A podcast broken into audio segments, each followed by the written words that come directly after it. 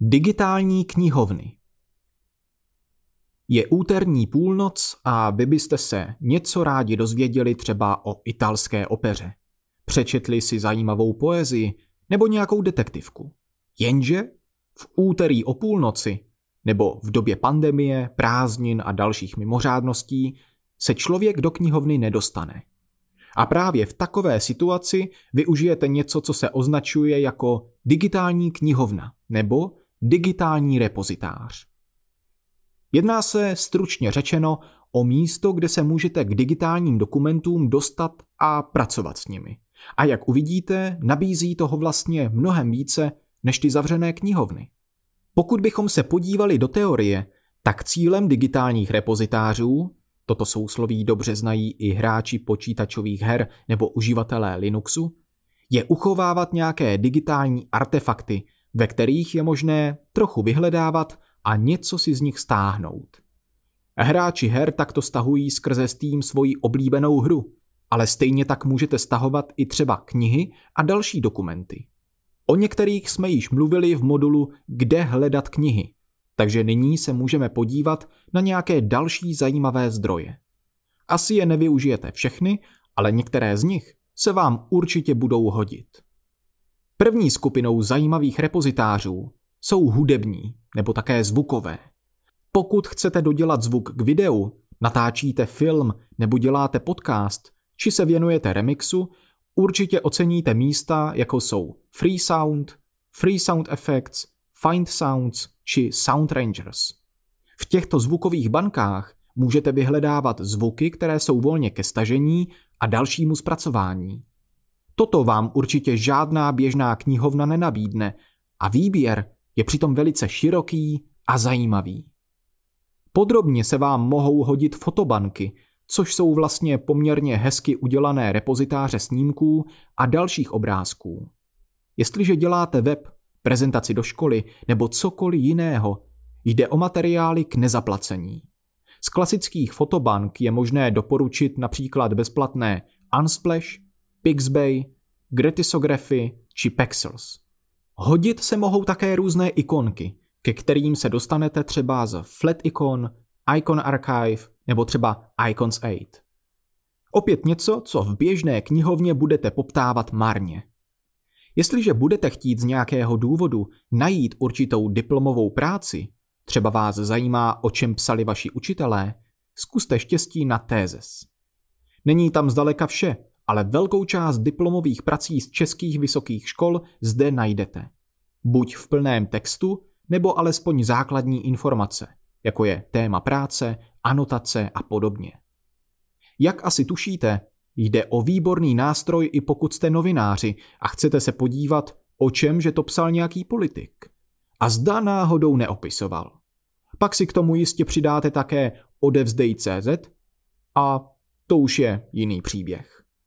Jestliže je předmětem vašeho zájmu třeba obchod, nebo se chcete dozvědět něco více o určité firmě, určitě zkuste Nušl, Národní úložiště šedé literatury. V běžných knihovnách mají knihy a periodika, které vychází oficiálně, ale třeba diplomové práce, výroční zprávy, pokud nemají ISBN, letáky nebo informace z konferencí, v nich nenajdete.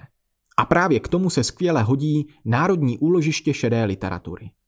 Ne, že byste v něm byli vždy úspěšní, to asi nikdo, ale pro spoustu případů jde o výborný zdroj. Třeba Moravská galerie v Brně zde zveřejňuje výroční zprávy. A to může být zajímavé čtení. Tím se volně přesouváme ke skutečným tradičním digitálním knihovnám.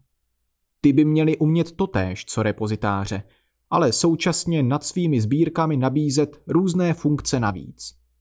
Jak asi uvidíte, hranice nejsou nikdy tak ostré, ale pár zajímavých nástrojů se určitě hodí. The World Digital Library je místo, které určitě nemůžete minout. Spravuje ho společně knihovna Kongresu a UNESCO. Najdete zde asi 20 tisíc pečlivě vybraných objektů z let 8 tisíc let před Kristem až do roku 2000.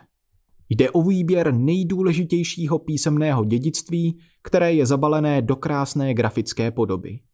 Užitečné jsou pečlivé popisky děl, filtrování podle témat nebo času, který vás zajímá. Open Library je součástí archive.org. K dispozici je asi 26 tisíc položek v plném textu a další k nahlédnutí. Velice pěkně jsou udělané seznamy nebo kolekce, které pracují s věkem čtenáře nebo s tématem. Pokud zde knihu v plné verzi nenajdete, můžete se po ní podívat někde jinde na internetu. Určitě nejlepším zdrojem upirátěných knih v angličtině je Libgen. Stahování v České republice není trestné, to je jen distribuce. U českých pak stále ještě ulož to. Open Library ale nabízí moc pěkné nástroje na vlastní výběr toho, co byste si rádi přečetli.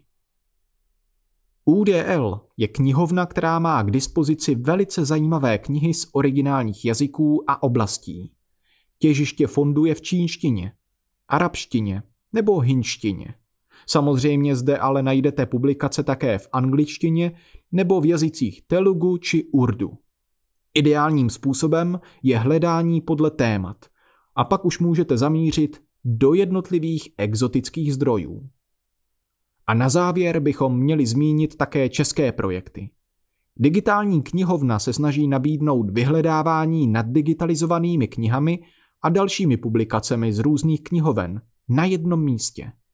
Konkurenčním projektem s trochu hezčím rozhraním je Česká digitální knihovna, ze které se dostanete nejen ke všem českým digitalizovaným publikacím, ale na jedno kliknutí si můžete procházet také rukopisy nebo staré mapy.